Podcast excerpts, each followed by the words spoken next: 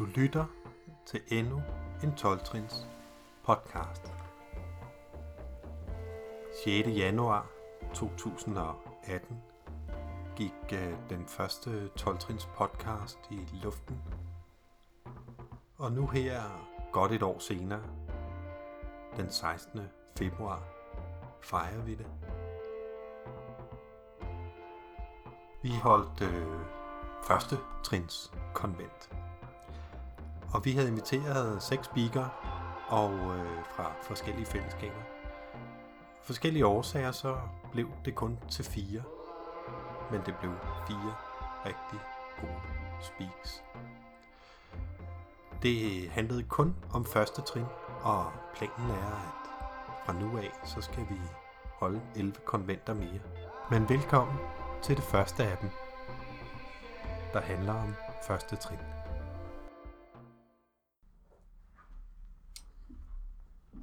Jamen, øh, velkommen til øh, 12-trins podcasts første konvent. Det er en plan, at øh, altså det er jo første trin, der er på emnet i dag. Det vil sige, at øh, der er jo så legnet op til 11 konventer mere, hvis vi skal igennem alle 12 trin. Så øh, jeg håber, det bliver en succes i dag, så vi har lyst til at gøre det igen. Og jeg har inviteret seks fællesskaber. Det blev til fem fællesskaber, fordi det er ånden bag 12 trins podcast. At det er, det er ikke et fællesskab, der er vigtigere end nogle andre. Det er de 12 trin, der går igen i alle de forskellige fællesskaber, som er fokus her. Og ved at høre om de 12 trin fra de forskellige fællesskaber, så skulle der gerne udkrystallisere sig sådan en fornemmelse af, hvad de her 12 trin kan og gør for så mange af os. Og jeg vil gerne øh, byde velkommen til Mons, som er fra Koda, Codependence Anonymous, og som faktisk også er min sponsor. Velkommen.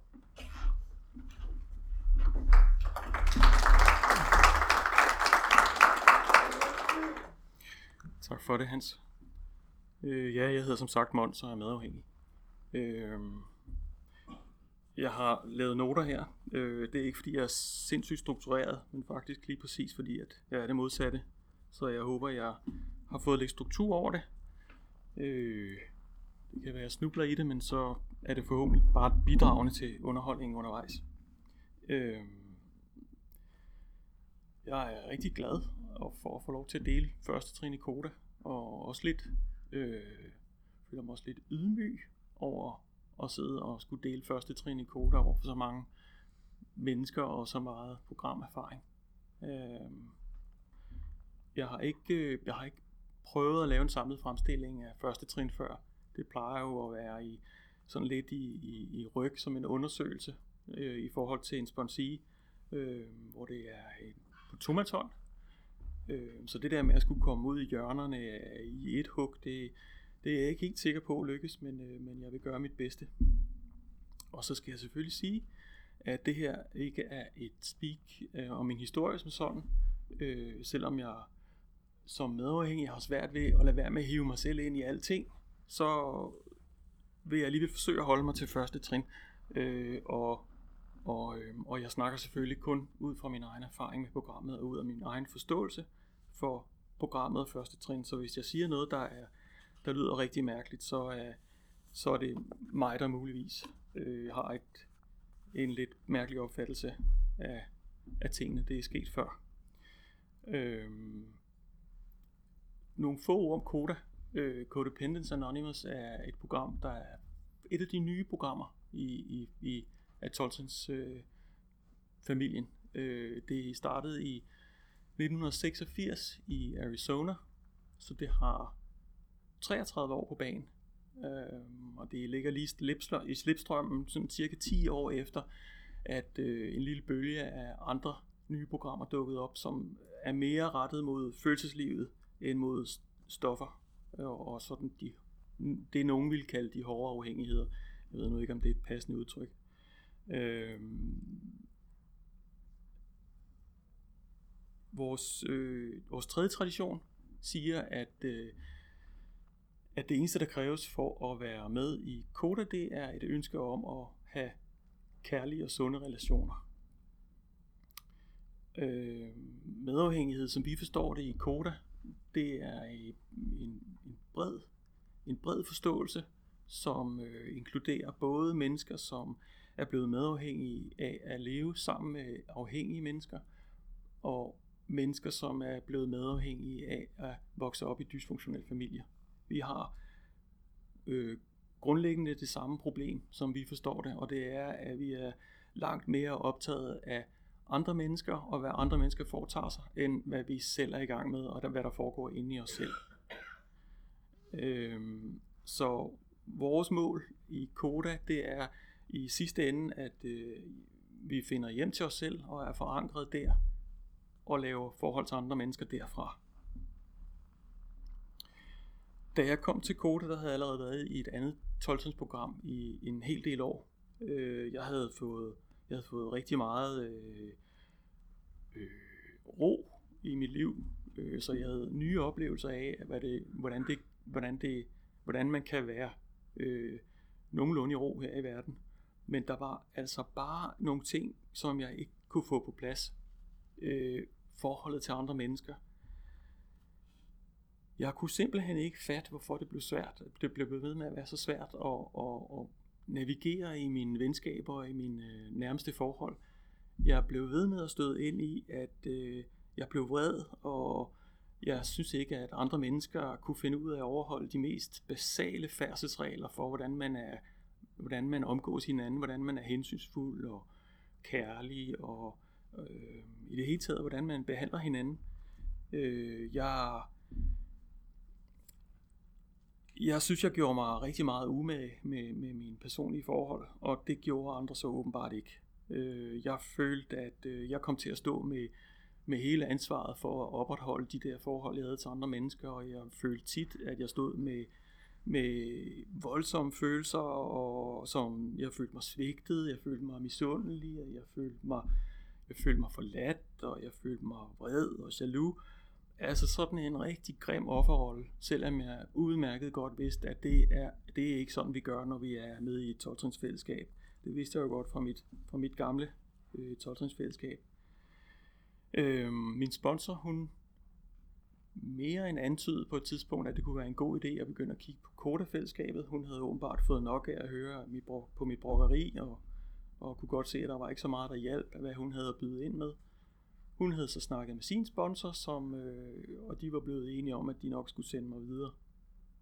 Øhm, øh, jeg gør tit det, min sponsor siger, for det meste, næsten samtidig.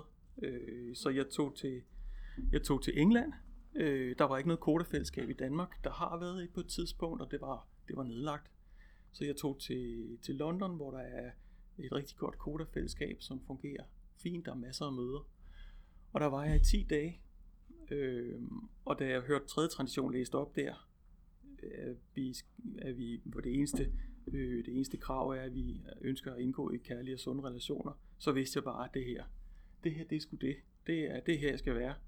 Øh, det var faktisk, øh, øh, det var faktisk øh, det problem, jeg kom med til tolvsynsfællesskaberne i første omgang, mange år før, da jeg, da jeg landede i programmet.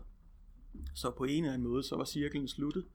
Jeg havde fundet til synlædende løsningen øh, på det, jeg kom for.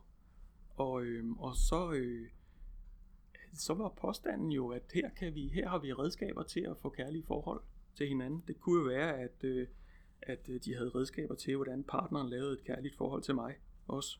Øh, jeg havde påtaget mig nemlig tit den rolle i, i nære relationer eller i mine kærlighedsforhold, at det var mig, som forsøgte at opdrage de der stakkels partnere til, hvordan man er kærlig og hvordan man er hensynsfuld over for mig. Øhm, det skal jeg i hvert fald lige sige bagefter her, at øh, trods i her indsats, så var det ikke noget, der fængede særlig meget. Øh,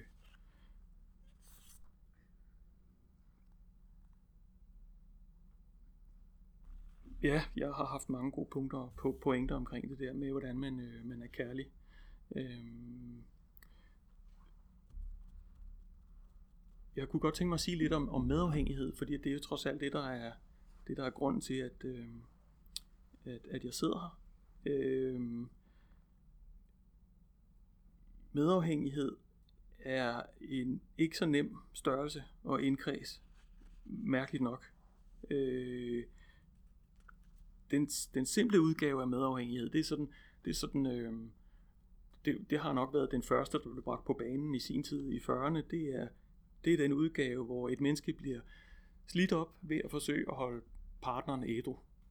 Øh, og så er der sådan den variant, som vi griner lidt af, det er, at, øh, at alkoholikeren bliver øh, rask i mellemtiden, mens den medafhængige partner bliver ved med at være skængerne vanvittig. Den ligger ret tæt øh, til os i Koda, for øh, om vi skingerne skøre har ikke så meget med, hvor mange raske mennesker der er omkring os at gøre. Øh, så det ligger sådan lidt øh, i ordet medafhængig, at, at det handler om at være afhængig med et andet menneske. Sådan, øh, som den oprindelige betydning var. Øh, men i løbet af 70'erne og 80'erne, der kommer, der kommer selvhjælpsbølgerne, øh, og der kommer sådan mere psykologisk øh, jargon ind i vores hverdagsforståelse af hinanden, og øh, vi begynder at, at, at tænke med psykologi, og øh, forståelsen af medafhængige ændrer sig i, også i takt med, at man begynder at kigge mere på familiestrukturer og dysfunktionelle familier, så, så medafhængighed bliver, øh, bliver noget, som det bliver, det bliver i hvert fald tydeligt, at, at vi kan, vi kan have nøjagtigt de samme træk og strukturer og, og måder at navigere på, det samme øh, form for følelsesliv, selvom vi aldrig nogensinde har været i nærheden af, af et menneske, der er afhængig af noget som helst. Øh, det er øh, stadigvæk det grundlæggende problem, samme grundlæggende problem, vi har. Al min opmærksomhed, den er, den er, øh, den er på andre mennesker. Øh, jeg får på en eller anden måde viklet mig selv ind i andre menneskers følelsesliv og, og rodet det hele så godt sammen, at jeg ikke kan mærke, hvad der er mig selv og hvad der er andre. Øh, jeg synes, det var meget frustrerende, at jeg ikke kunne finde en definition på medafhængighed, da jeg startede på, på det her første trin og kom til programmet, fordi øh, altså, man skulle mene, at den, den, øh, den var lige til at gå til i vores egen litteratur. Det er svært at forestille sig, synes jeg, et, øh, et, et tolkningsprogram for et eller andet, der ikke er defineret øh, i teksterne. Øh, så det, øh, det brugte jeg en hel del tid på øh, at, at finde ud af. Øh, der er ikke engang noget der er ikke engang noget entydigt begreb, der hedder medafhængighed. Der er ikke engang noget, det er ikke engang noget psykologisk begreb derude, som man tænker i øh, inden for psykologien.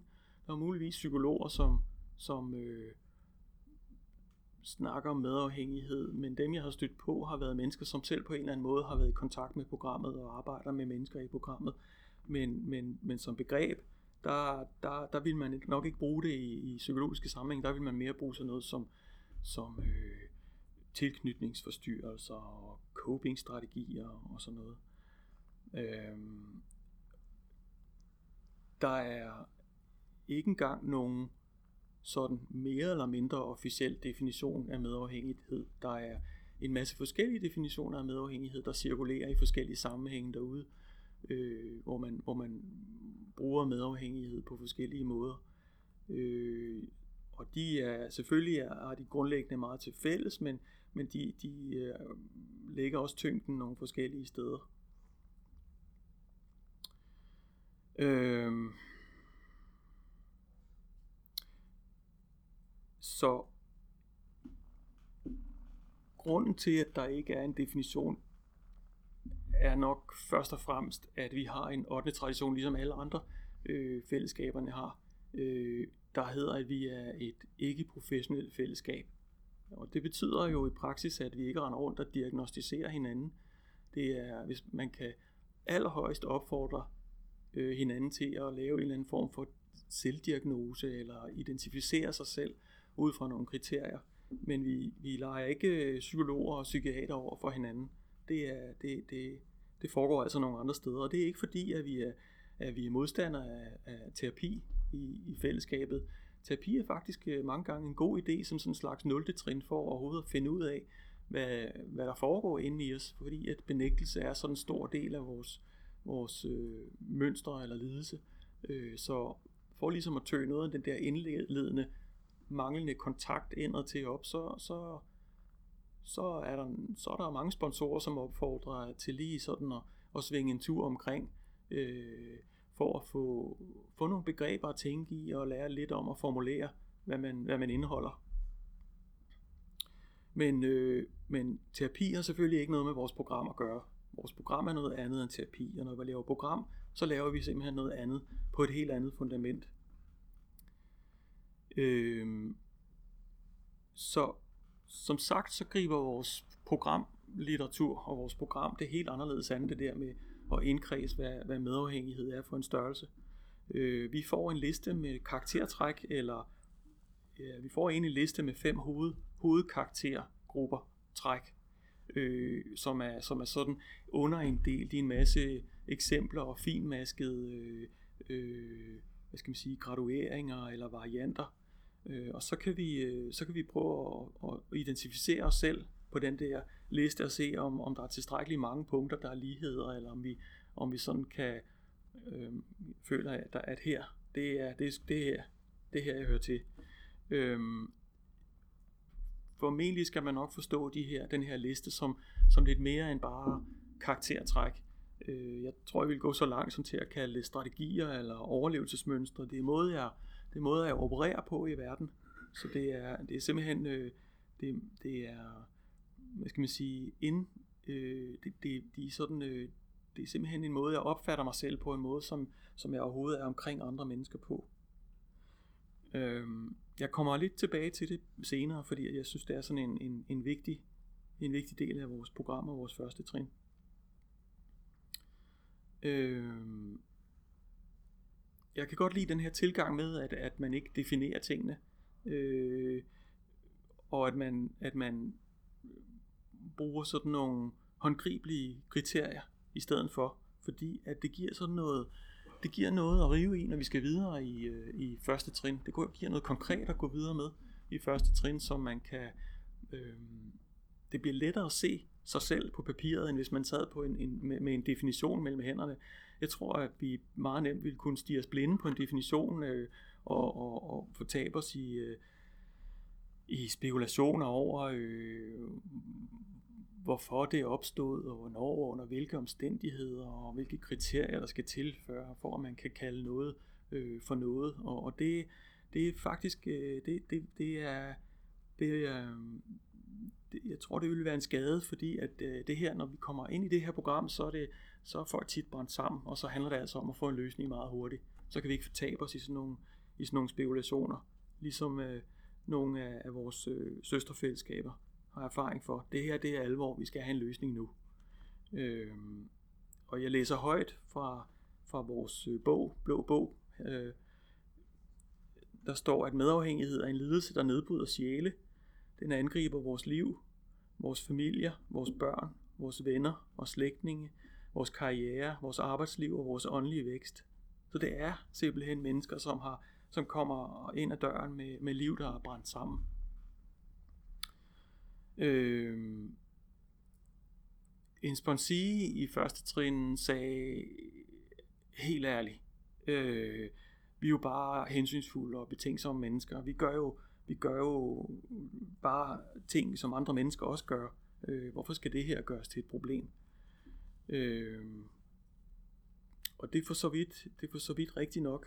Øh, vi, kan, vi, har jo ikke, vi har ikke patent på de handlinger, som vi går rundt og gør, når vi er medafhængige øh, andre mennesker derude i verden, som, som øh, måske vil definere sig selv som mere velfungerende, de ligger jo også øh, søvnløs om natten af bekymring for andre. Øh, de, øh, de giver også indimellem mere, end de har, og de, øh, de giver gode råd, som, øh, som de synes, andre skal høre, eller, eller de har svært ved at overvære, at øh, andre mennesker er kede af det, uden at skulle, uden at skulle gøre noget ved det.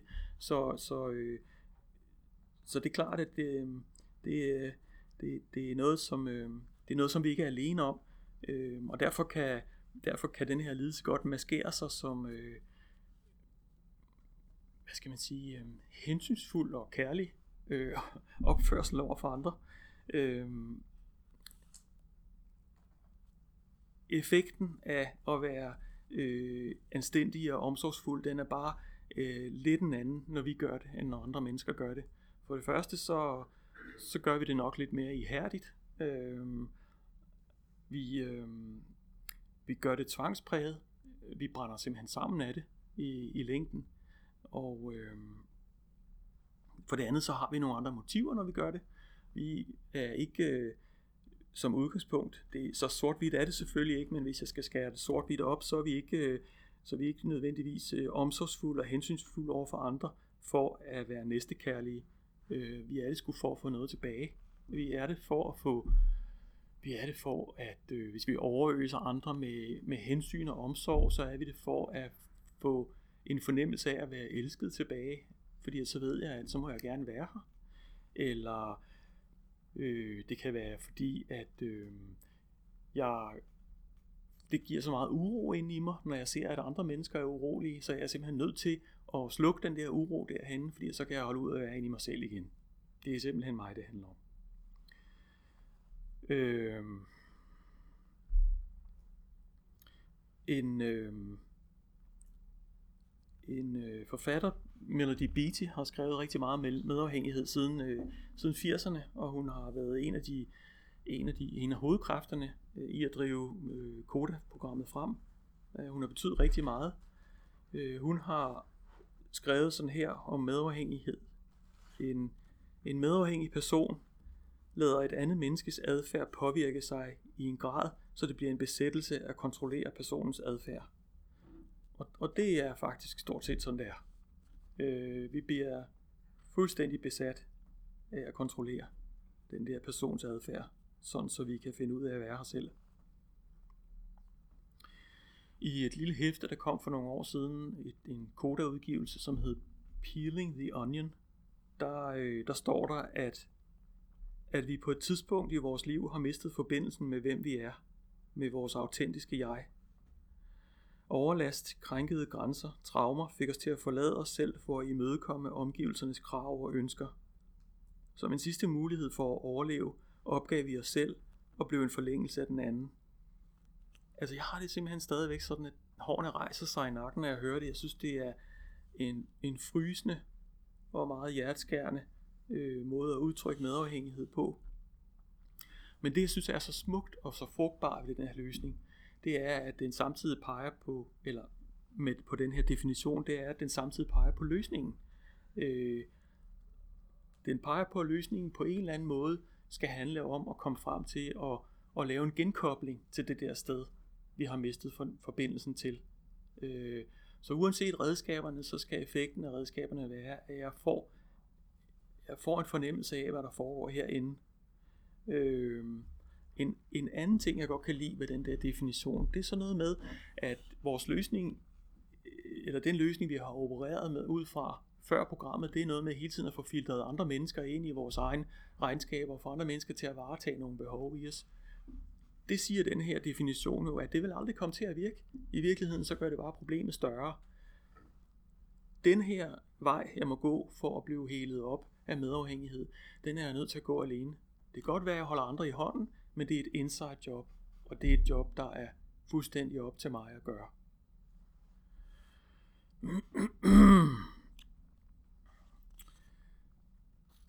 Jeg kunne godt tænke mig at, at dele nogle tanker omkring magtesløshed og, øh, og øh, uhåndterlighed, fordi det er trods alt er de to øh, grundsøjler, som udgør øh, første trins formuleringen. Øh, første trin i koda lyder sådan her – vi indrømmede, at vi var magtesløse over for andre, at vores liv var blevet uhåndterlige. Personligt synes jeg, det er sært med det der første trin. Den der oplevelse, jeg havde af, at da jeg kom ind i første trin og begyndte at skulle øh, lave det her stykke arbejde, så, så forstod jeg simpelthen pludselig ikke, hvad, hvad ordene betød. Ja, det var som om, at jeg ikke kunne forstå, hvad, hvad der blev sagt til mig. Jeg kunne godt, jeg kunne godt øh, det synes ikke, fordi der, der, jeg, der, mine ører fejlede jo ikke noget, men det var ligesom om, jeg kunne ikke, øh, jeg kunne ikke få nogen virkelighed ind i de der begreber. Øh, øh, det havde det, jeg kunne ikke få det koblet på min hverdag. Jeg kunne ikke få koblet på det, det koblet på, på mit eget liv, og på den måde, jeg ikke selv gik rundt og agerede på.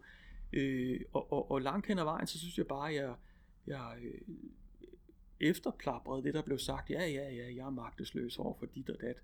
Men, men, men hvordan opererer magtesløshed i mit liv? Det synes jeg simpelthen var svært at få øje på. Øh, allerførst så tror jeg egentlig, at benægtelsen spiller en rolle her også. Igen, benægtelse er en meget stor del af vores, øh, af vores lidelse.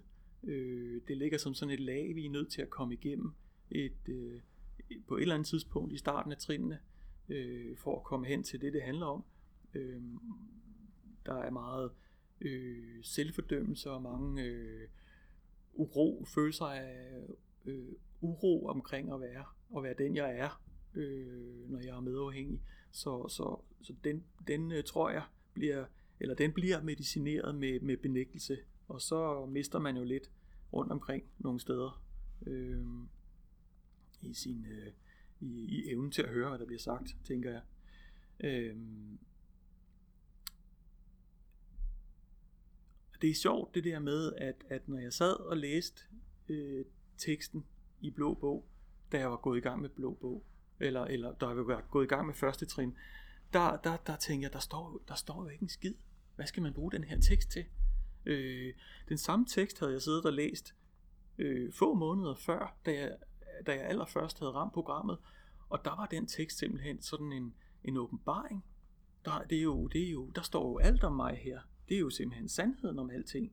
Så der, der sker simpelthen et eller andet skift i bevidstheden, eller, eller det, var, det er min oplevelse, at der skete et skift i min bevidsthed, da jeg startede med at, at arbejde med første trinnet. Og så, øh, så endte jeg selvfølgelig med at få den samme øvelse, som så mange andre stakler i det her program har fået øh, af min sponsor, øh, at øh, jamen, så, må jeg jo, så må jeg begynde at nærlæse teksten sætning for sætning. Øh, gå i dialog med teksten, sagde hun. Øh, og det betyder, at øh, jeg læser en sætning ad gangen, og så spørger jeg til teksten, hvad stod der egentlig her? Er der nogen, er der nogen, øh, kan jeg genkende noget i den her tekst, eller i den her sætning, jeg har, jeg har læst? Er der noget, jeg ikke kan genkende? Er der noget, jeg bliver provokeret af?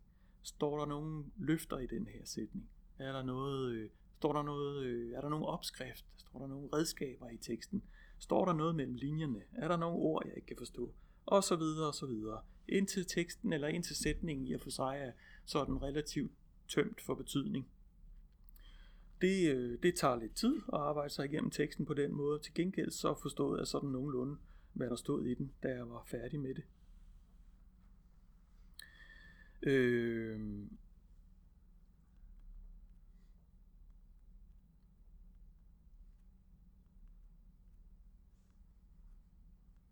Ja. Jeg har gået rundt med små sædler, og, øh, hvor jeg har øh, noteret sådan, øh, hvad, betyder, hvad er det nu magtesløshed betyder? Hvornår er det nu, jeg gør noget, der er magtesløst? Øh, så, så, så jeg skulle sådan jeg skulle i lang tid have sådan nogle små påmindelser, som, som fik koblet det her til mit eget konkrete liv, øh, når jeg gik rundt og, og, og lavede det, jeg nu lavede ude i verden. Øh, jeg vil godt tænke mig at dele en anden underlig virkning, jeg, jeg oplevede ved at træde ind i første trin omkring magtesløshed. Det var, at jeg pludselig begyndte at opfatte magtesløshed som et forbud. Altså som noget, jeg pludselig ikke måtte længere. Altså nu må, nu må jeg pludselig ikke kontrollere andre mennesker længere. Øh, jeg, jeg, jeg følte faktisk, at, øh, at det vigtigste redskab, jeg havde at navigere med, øh, derude blandt andre mennesker, det blev gjort til sådan et, et tabu. Jeg skulle sidde og sige, at, øh, at jeg var magtesløs over noget, som jeg øh, egentlig ærligt talt synes havde, havde fungeret ret godt. Altså, jeg kom ud i sådan nogle diskussioner med sponsorer om, at, øh, at jeg havde masser af eksempler på, at det var lykkedes mig at kontrollere andre mennesker til at føle noget andet, eller gøre noget andet, eller, eller, eller, eller tænke noget andet. Øh,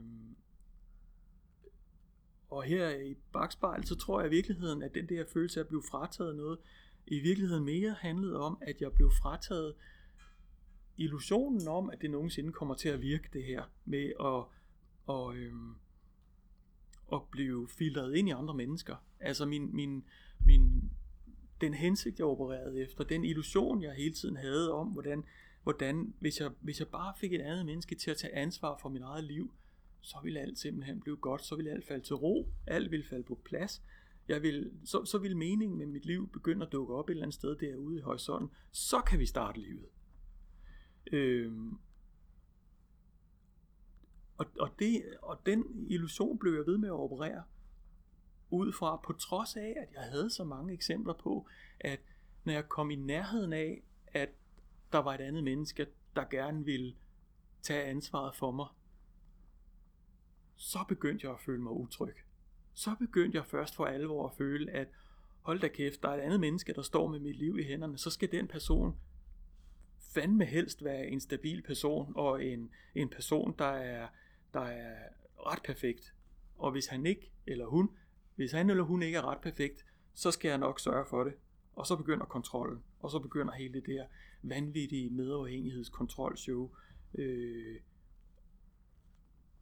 at ramme det punkt, hvor jeg ser, at det der show, det kommer ikke, det kommer ikke, øh, det, det, altså det, det er ikke sådan, det er ikke sådan, det foregår, når man, øh, når man laver liv.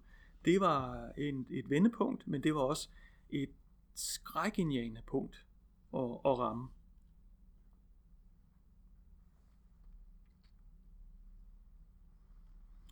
Jeg siger mest, øh, jeg siger mest de her ting for at, at, at, at, at, at pege på, at, at, at, at være eller komme ind i et første trin og være i første trin var en utrolig ambivalent affære. Jeg havde, jeg havde meget modstand mod at være i første trin, og det er faktisk til trods for, at jeg havde brugt så mange år i terapi, at jeg havde fuldstændig opgivet, at det overhovedet kunne gøre noget for mig i forhold til de her ting. Jeg kan ærligt sige, at det her for mig føltes som om det var sidste hus på gaden. Jeg, jeg, jeg, jeg havde det sådan, at det her, de her redskaber, de må hellere virke. Og alligevel havde jeg modstand. Det kommer simpelthen indenfra. Der er sådan et eller andet med det der øh, magtesløshedsbegreb, som er så kontraintuitivt, at det er, det er ikke et begreb, som, øh, som jeg i hvert fald har været vant til at operere med. Øh, det gør et eller andet ved, ved, ved en, ved mig i hvert fald. Øh, og så var der selvfølgelig også øh, lettelser ved første trin. Det var en stor lettelse at, at have en sponsor, der øh, med rolig stemme kunne sige, du behøver ikke at gøre noget. Du behøver slet ikke at, du behøver ikke at gøre noget andet, end du gør. Du skal ikke kæmpe længere. Du skal ikke gøre andet eller være andet, end du er. Øh, vi er bare lige her, og så læser vi teksterne. Det tror jeg faktisk ikke, der var nogen, der havde sagt til mig før. Så tydeligt, og så og ramt det der punkt, hvor jeg hele tiden synes, jeg skulle gøre noget andet, eller være noget andet, eller sige noget andet, for at blive accepteret her, eller for at kunne, kunne være lige her i den her sammenhæng.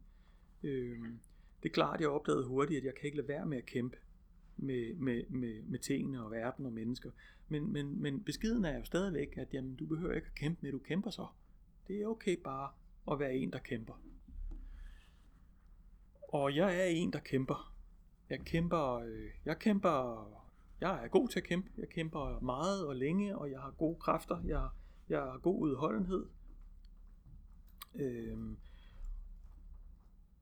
Øh, I bagspejlet, så tror jeg, jeg synes, det er noget af det, som er så, så smukt ved det her fællesskab, at det er et fællesskab af, af kvinder og mænd, der, der, der i den grad kæmper for at få livet op at stå. Der er så meget, øh, der er så meget livsvilje i det der med at kæmpe så meget. Øh, selvfølgelig er jeg godt klar over, at vi kæmper med nogle, nogle lidt... Øh, med nogle, lidt, nogle, med nogle lidt skæve redskaber, nogle lidt skæve antagelser, men, men, men her i første trin synes jeg, det er sådan en, et, et, en dejlig ting at tænke på, at hvis vi får koblet den der øh, livsvilje på nogle andre redskaber, nogle sundere redskaber, de her redskaber, så, så bliver det til noget, så kan der, så kan der flyttes noget. Øh, første trinsbønden i Koda, den siger nogle af de her ting så fint. Den kunne jeg godt tænke mig lige at, at dele med jer. Den, øh, der, vi har en bøn til hver trin øh, som er måske lige så meget en meditation eller en bekræftelse, som det er en bøn. Den, øh, hedder, den lyder i hvert fald sådan her. I dette øjeblik behøver jeg ikke kontrollere nogen. Heller ikke mig selv. Og hvis jeg føler ubehag ved, hvad et andet menneske gør eller ikke gør, minder jeg mig selv om, at jeg er magtesløs over for denne person, og at jeg er magtesløs over for min trang til at handle på upassende måder. det er sådan en tekst, der giver lidt ro indvendigt for sådan en som mig. Når jeg ikke længere skal, tage, skal have andre mennesker øh, til at tage sig af mine behov, øh, så står jeg pludselig med nogle, nogle underlige og helt nye problem, problemstillinger, som jeg ikke har haft før som voksen. Og det er sådan noget som, øh, hvordan tager man sig af sig selv, når andre ikke skal gøre det?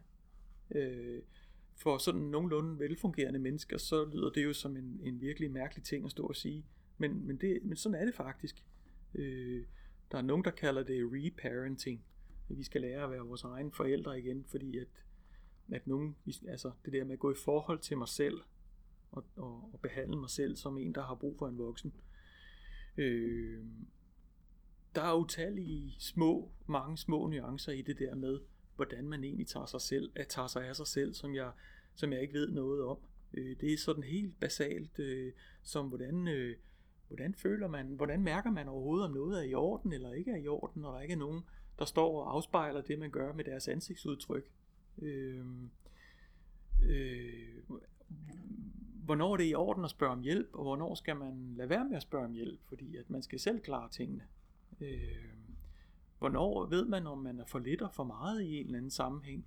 Det er faktisk, øh, det kan faktisk være rigtig svært at finde ud af, når man ikke sådan læner sig op af andre og begynder at abstrahere lidt fra, hvordan andre ser ud, når man kommer ind ad døren. Et andet bizart problem, der opstår, øh, når jeg begynder sådan at få lidt mere fast, fat i første trin, det er, hvis jeg ikke længere må kontrollere andre mennesker, hvad skal jeg så med andre mennesker? Det lyder jo fuldstændig vanvittigt. Det lyder jo simpelthen som om, man er... Ja, det lyder jo simpelthen som om, man er, man er blevet vanvittig. Øh, men, men, men faktum er, at, at når jeg er medafhængig, så, så bliver andre mennesker reduceret til objekter i mit liv. Andre mennesker bliver simpelthen funktioner, eller de skal opretholde funktioner i mit liv. Jeg ser andre mennesker som nogen, der, som nogen, der, skal, der skal varetage et eller andet, eller som jeg skal bruge til et eller andet. De skal puttes i position på en eller anden måde. De skal tage mig i hånden og vise mig, at, øh, at jeg må gerne være her, eller de skal vise mig, hvordan man gør, eller, eller nu skal du ikke være bange, eller altså på alle mulige måder, så, så bliver mennesker installeret øh, i mit liv som sådan nogle, sådan nogle, øh, ja, sådan nogle dibidutter. Øh, at skulle se andre mennesker som helt frie og uden for min kontrol, det, øh, det virker altså det virker i bedste fald som en, som en, en virkelig uinteressant idé, og i værste fald som en livsfarlig idé. Og det vækker, det vækker ikke så lidt øh, angst, skulle jeg helt til sige, at, at skulle kigge på, når det er der, vi skal hen. Jeg vælger, det tror jeg faktisk ikke, jeg har lyst til. Øh, og jeg, jeg, jeg, jeg må have haft sådan nogle, jeg må have haft sådan nogle øjeblikke, hvor jeg begyndte at hyperventilere lidt over det, for jeg kan huske, at min sponsor har sagt, jamen, du sidder jo lige her og trækker vejret i din fremskredende alder. Du har været her så længe, som du har, og det betyder, at du må trods alt kunne et eller andet i forhold til at, at, at mestre det her liv. Øhm, så første trin er også et godt virkelighedstjek. Øh, øh, spørgsmålet er så, det dukker jo helt naturligt op af de ting her, øh, som vi snakker om nu. Hvem, skal, hvem eller hvad skal så holde hænderne under mig i det her liv, når jeg ikke skal have andre mennesker til at holde, under, holde hænderne under mig? Øh, øh, det er jo et eksistentielt problem at støde ind i på et eller andet tidspunkt, når vi, når vi laver de her ting. Det kan godt være, at øh, hele misæren, den, den startede med, at det var et lille barn, som ikke fik varetaget nogle vigtige behov, øh, og, så, øh, og så fik den her lidelse. Men, men altså skævheden, den, den vokser også op i takt med, at jeg vokser op og bliver voksen. Så det, der var et lille problem engang, det er et meget stort problem nu. Det bliver simpelthen et problem, som handler om, hvordan eksisterer jeg overhovedet i den her verden. Øh, AA'erne siger, at det her er en åndelig ledelse, og det er ikke anderledes for os. Det her er, det her er et åndeligt problem, og det åndelige problem, det skal have en åndelig løsning. Øh, så det, når, når, når de her ting begynder at røre sig i en sponsi, så er det simpelthen bare med at få lempet vedkommende over i anden trin for at få noget, for at få noget øh, øh, åndelig åndelighed, øh, åndelig medicin på, på det her øh, problem. Øh, Men mens jeg er i første trin, og ikke skal forholde mig til en højere magt og et andet trin, så er det, der skal holde hænderne under mig, det er fællesskabet. Det er følelsen af, at der er andre, der har det fuldstændig ligesom mig, og når jeg siger noget, så ved de fuldstændig, stort set fuldstændig, hvad det er, jeg snakker om. Jeg er tryg i det her program, og der er mennesker, som har lavet de her trin og viser mig, at, øh, at det skal nok gå. Det skal nok gå. Det kan faktisk godt lade sig gøre at få livet rettet op, når vi, når vi gør de her ting. Øh, uhåndterlighed. Øh, havde jeg mistet kontrollen over mit liv? Nej, det synes jeg faktisk ikke, jeg havde, og jeg er blevet en lille smule fornærmet over at skulle tage stilling til det, ligesom så mange andre sikkert har været det. Øh, det havde bare krævet nogle lange to-do-lister. Øh, jeg havde mange bolde i luften. Øh, der er ikke nogen, der skal komme og fortælle mig, at mænd ikke kan multitaske, for det kan jeg. Øh, og så var jeg så var jeg bare meget træt. Jeg var mest træt af folk omkring mig, at de ikke kunne tage et ansvar, fordi at det var jo helt tydeligt, at det var mig, der endte med at få ansvaret for det hele. Øh, det var svært for mig at få øje på, hvordan jeg ikke håndterede livet. Øh, så jeg blev sat til at arbejde med, med nogle af de spørgsmål, som sikkert også øh, findes i andre programmer, som er indrettet til det her. Øh, hvordan går du rundt og har det generelt? Øh, altså hvis jeg sådan lige skulle mærke efter, så øh, havde jeg perioder med dødlignende træthed, hvor jeg faktisk bare sov og sov og sov, og faktisk havde svært ved at fungere øh, 100% derude. Jeg havde øh, kronisk stress, jeg havde tinnitus, og jeg var søvnløs. Stort set hele tiden. Øh, jeg havde været igennem flere forskellige slags behandlinger for, for kronisk stress. De havde alle sammen virket, men i det øjeblik, jeg holdt op med dem, så holdt virkningen også op. Øh, jeg havde en, en hjernescanning, der viste, at øh, jeg havde et, øh, et øh, usædvanligt højt aktivitetsniveau i temporallapperne. Hvad det så siger, men det sagde i hvert fald, at der er et eller andet, der foregår, som ikke foregår i, i, øh, i sådan majoriteten af, af andre mennesker. Øh, og alligevel, altså, jeg kunne da godt se, at det var mange ting at døje med, men folk går jo rundt og døjer med så mange forskellige skavanker. Det betyder jo ikke, at jeg ikke har kontrol over mit liv. Nyt spørgsmål. Okay. Overvej, om du har mistet noget hen ad vejen i dit liv. Og det var det her spørgsmål, som fik mig til at, at ja, det fik mig faktisk til at knække sammen. Jeg blev, jeg blev meget ked af det, da jeg skulle begynde at overveje det her spørgsmål. Øh, det er simpelthen så tæt på grunden til, at jeg, at jeg var nødt til at finde det her program. Jeg har mistet, for det første har jeg mistet år af mit liv på at vente. Jeg har ventet på andre mennesker. Jeg har ventet på, at de blev færdige og klar til at gøre noget med mig, til at have opmærksomhed sammen med mig. Jeg har givet ansvaret fra mig og ventet på, at, øh, at, øh, at jeg fik lov til at gøre det, jeg gerne ville fordi at jeg på en eller anden måde har indrettet sig mig, så jeg skulle spørge andre mennesker om lov, som om jeg var et lille barn. Øhm, jeg har ventet og ventet og ventet. Og jeg har været passiv. Og det er nok den største skade i mit eget liv i forhold til mig selv. Jeg har været passiv og undladt at tage ansvar for mig selv og mit eget liv. Øhm,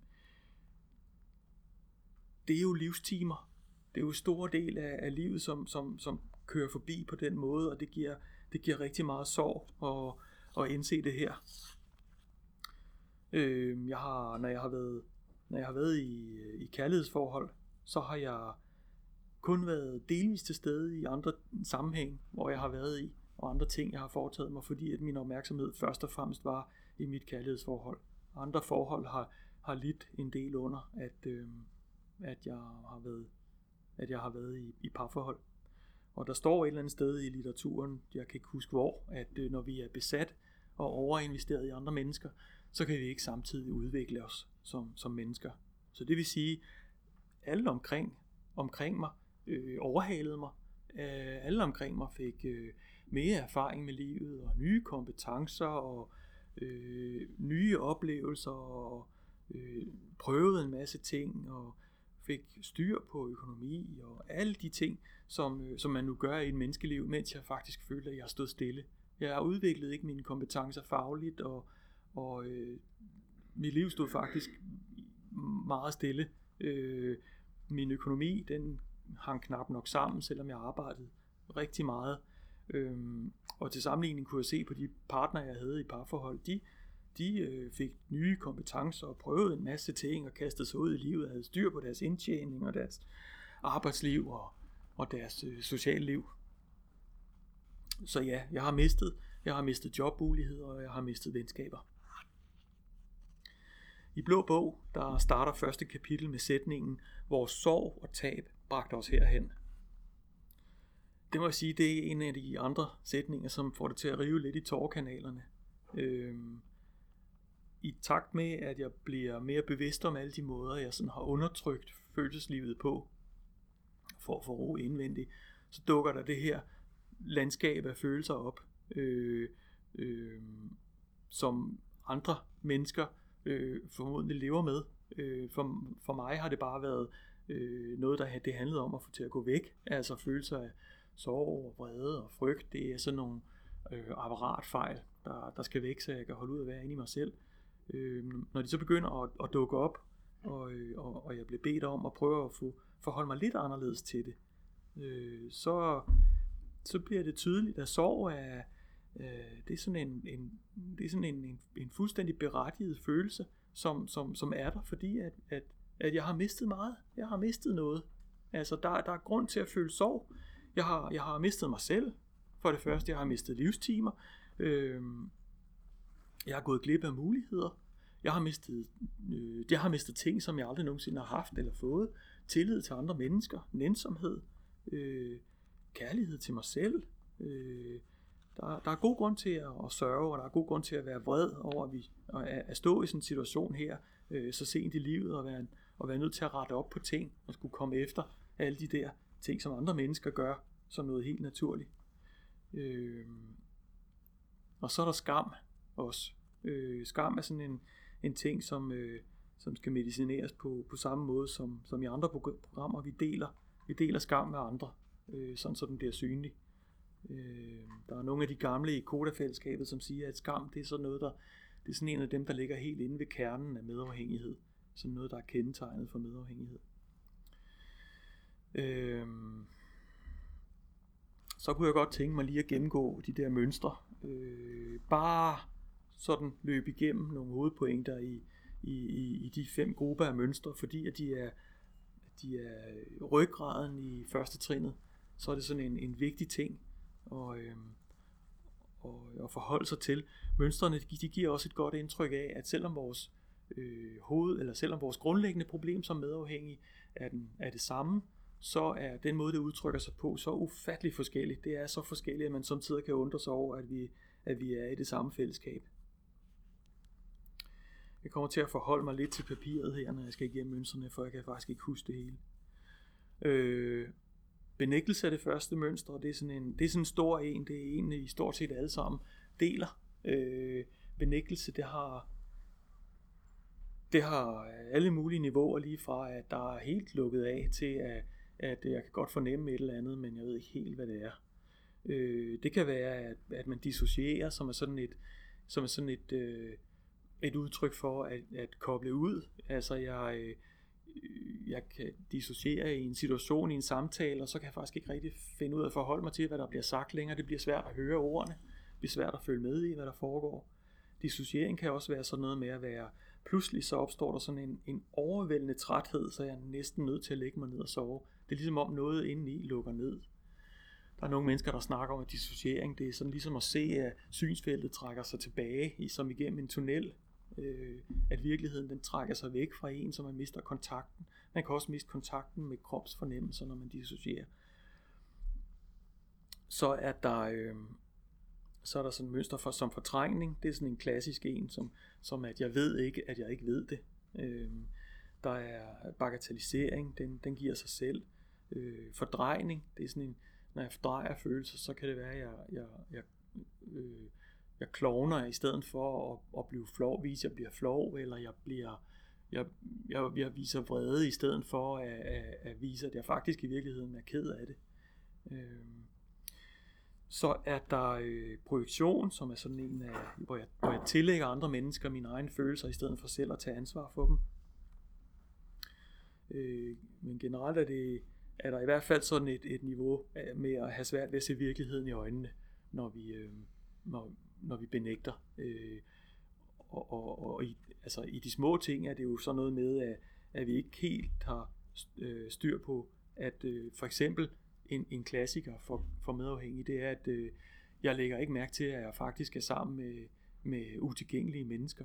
Altså, øh, øh, jeg maser bare på, som om, at jeg kan få det, jeg gerne vil have der, men, men, men måske gider de mig bare ikke, eller måske har de bare ikke, øh, har de bare ikke øh, kapacitet til at, og, og møde op med den samme form for følelsesmæssig intensitet eller nærvær, som jeg, som jeg øh, kræver af andre mennesker.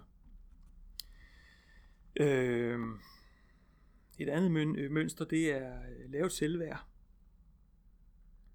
Øh, det er her, hvor jeg simpelthen nægter at være til besvær for andre mennesker. Øh, altså, det kan være meget ekstremt. Øh, Øh, jeg er mere optaget af, at jeg står og bløder på den anden skjorte, end at jeg lige har savet en finger af. Det er sådan en, en øh, altså det er virkelig benægtelse, når det, når det kører løs.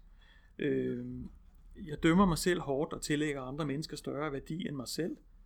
Øh, jeg øh, lytter til sandheden om mig selv, når, når andre fortæller om mig, i stedet for at mærke indad til, hvad der foregår inde i mig. Øh, jeg gør alt, hvad der står i min magt for at fremstå perfekt, og bliver sådan en, en regelrytter måske. Det kan også være, at jeg spørger om lov til, til alting, fordi øh, jeg simpelthen navigerer som om jeg er fem år. Øhm, jeg kan ikke modtage ros, eller jeg kan ikke bede om hjælp, eller jeg kan ikke tage beslutninger eller jeg kan kompensere for lavt selvværd ved simpelthen at, at puste mig op og blive øh, bedrevidende og nedladende og arrogant, blive en bølle simpelthen. Så er der sådan et mønster, som vi har oversat til eftergiven, eller eftergivenhed hedder det vist.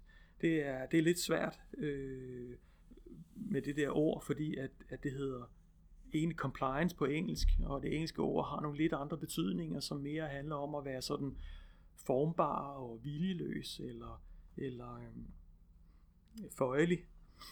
Øh, her er eksempler på mønstret, at vi overtager andres følelser og værdi, eller værdier. Vi bliver i skadelige situationer og forhold. Øh, vi opgiver vores egen sandhed for at få bekræftelse. Eller vi accepterer sex i stedet for at få kærlighed og nærhed. Øh, et godt eksempel her er også det der med at være voldsomt ekstremt over, er ekstremt sensitiv over for andre menneskers øh, stemninger. Det er simpelthen så noget med, at man kan simpelthen mærke, man kan høre på lyden, når der bliver stukket nøgle i låsen, hvad for et humør kæresten er i. Øh, er der genkendelse? så er der et mønster, der handler om kontrol, og det er sådan en af de store her. Øh, kontrol kan man jo egentlig godt sige, at det hele handler om. Øh, alle mønstrene her handler om at kontrollere andre menneskers stemningslejer eller indstillinger over for mig, men, men, men, men her forsøger vi at indkredse de, de mønstre, som er sådan mere direkte kontrollerende. Øh, det er sådan noget med, at vi, øh, vi øh, sørger for andre menneskers behov, før de overhovedet givet udtryk for, at de har nogen, øh, eller vi giver gode råd, selvom vi ikke er blevet spurgt. Vi kan ikke bruge gaver og ros og tjenester for at få anerkendelse, det gælder også sex og kærtegn. Vi kan også bruge skyld og skam og vrede eller tavshed for at få det, vi gerne vil opnå. Øh, en interessant pointe her, synes jeg, som Koda har med, det er, at vi kan bruge programjargon for at få vores vilje. Alt kan bruges til at manipulere med. Øh, jeg har et godt program, så øh, øh, kontrol her har sådan, det har sådan lidt, øh, det har sådan lidt anden stemningsleje end, end den forrige, som er føjelighed. Der hvor vi er føjelige, der har vi sådan en tendens til at, at være usynlige og glide ind i den anden. Øh, hvor her, her, hvor vi, når vi går kontrollerende, så, øh, så er vi ikke bange for en god konfrontation. Så kan vi godt give udtryk for, hvad vi gerne vil med det hele. Øh, Øh, kontrol kan selvfølgelig også være meget, meget finmaskede øh, hvad skal man sige, signaler, som er lige at løfte et øjenbryn, eller, eller, eller gøre noget, noget bestemt med øjnene, så den anden forstår, hvor skabet skal stå. Det sidste mønster, det er en, den seneste tilføjelse af, af mønstrene. Det er det, der hedder undgåelse. Det kan virke som sådan lidt, en, en lidt sær ting i et øh, program, hvor vi egentlig gerne vil have filtreret os ind i andre, at vi benytter os af undgåelse. Jeg tror, det har noget med at gøre, at, øh, at de her tilstande kan gøre så ondt, at det, at, at, at det handler om at beskytte sig samtidig mod de her tilstande. Øh, der hvor øh, øh, compliance, eller, eller øh, hvad hedder den, øh, ja, compliance, den handler om slet ikke at have nogen grænser, så handler øh, undgåelse, eller, den handler om at have meget voldsomme grænser, altså nærmest mure omkring sig selv i forhold til omverdenen. Øh, andre skal slet ikke komme tæt på mig, de skal slet ikke lære mig at kende. Øh, det kan være, at jeg simpelthen øh, øh, sørger for, at når jeg lærer andre mennesker at kende, at jeg afbryder bekendtskabet, før det når at blive tæt nok til, at de andre lærer mig at kende. Det kan være, at jeg sætter øh, ting eller omstændigheder eller afhængigheder ind imellem mig og andre mennesker, så, det, så der er noget, andre, noget andet, der larmer tilstrækkeligt meget mellem, mellem mig og andre mennesker. Øh, det kan også være, at øh, det kan også være, at vi laver sådan en øh, det, sådan den der crazy dance, som der er nogen, der kalder det, at vi, vi får vi trækker andre mennesker tæt på os, og når de så kommer tæt på os, og vi ved, at vi er i stand til at få deres nærhed, så, så skubber vi dem fra os.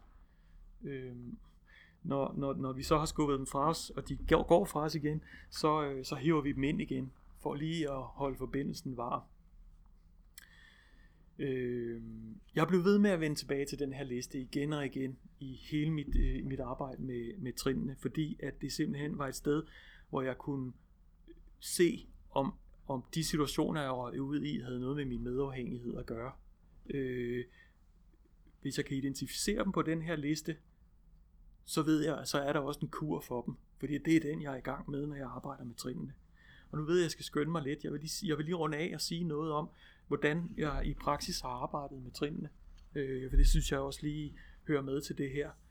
Øh, først og fremmest har jeg arbejdet med de her trin med meget stor nænsomhed, fordi at det kaster altså en ud i nogle, nogle øh, følelser af at være forkert, øh, og være sådan en mandagsudgave. Så det er godt at have en sponsor, der har rummelighed. Øh, vi har, det er godt at huske os selv på, at vi har været i nogle situationer under meget stort pres, hvor det har været en nødvendighed at tillære os nogle strategier, der nu her i bagspejlet ser rimelig vanvittige ud, men de har tjent os godt, de her strategier.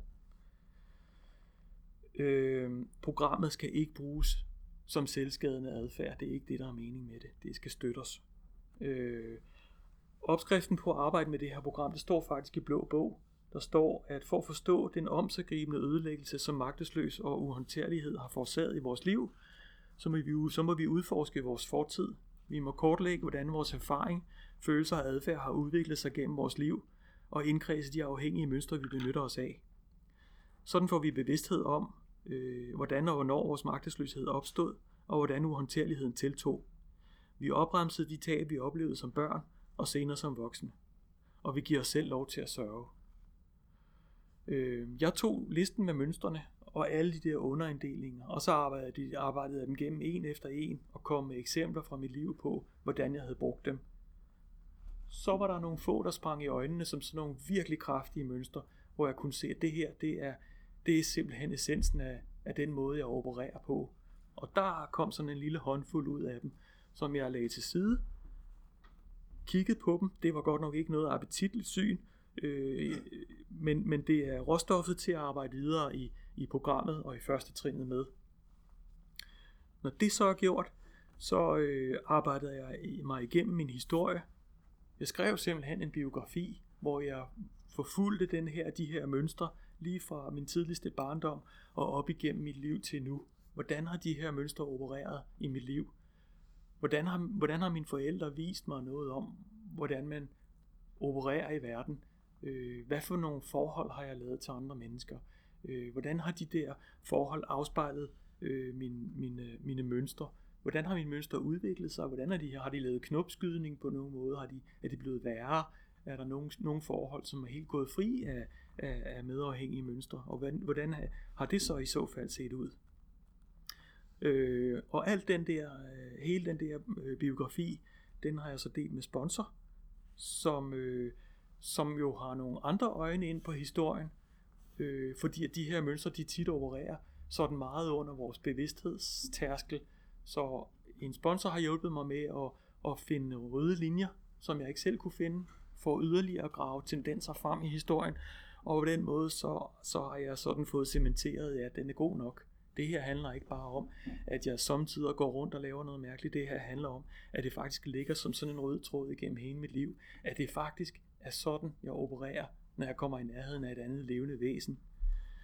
Øhm, og så er en, en rigtig dejlig ting, at jeg begynder at kunne skimte, at man faktisk kan begynde at gøre liv på en anden måde end med de her mønstre. Det kan godt være, at jeg ikke kan forestille mig, at jeg selv ville kunne gøre det, men jeg begynder dog at få en lille bit smule fornemmelse af, at der, der kunne være noget håb derude. Apropos håb. Jeg vil lige slutte af med at læse løfterne fra første trin op, fordi jeg synes, det er sådan en vigtig ting, at der også er løfter i hvert eneste trin i vores tekster, i hvert fald i koda. Løfterne i første trin. Vi deler vores historier, vores sorger og tab, og på den måde begynder vi at give slip på tyngden af vores magtesløshed og uhåndterlighed. Vi begynder at acceptere fortiden, tænke positivt og handle sundere i forhold til os selv og andre. Ved at acceptere vores magtesløshed og uhåndterlighed åbner vi døren til nye løsninger. I takt med, at vi accepterer, at vi er magtesløse over for andre mennesker, aftager uhåndterligheden i vores liv. Det er da ret flotte løfter. Tak for mig.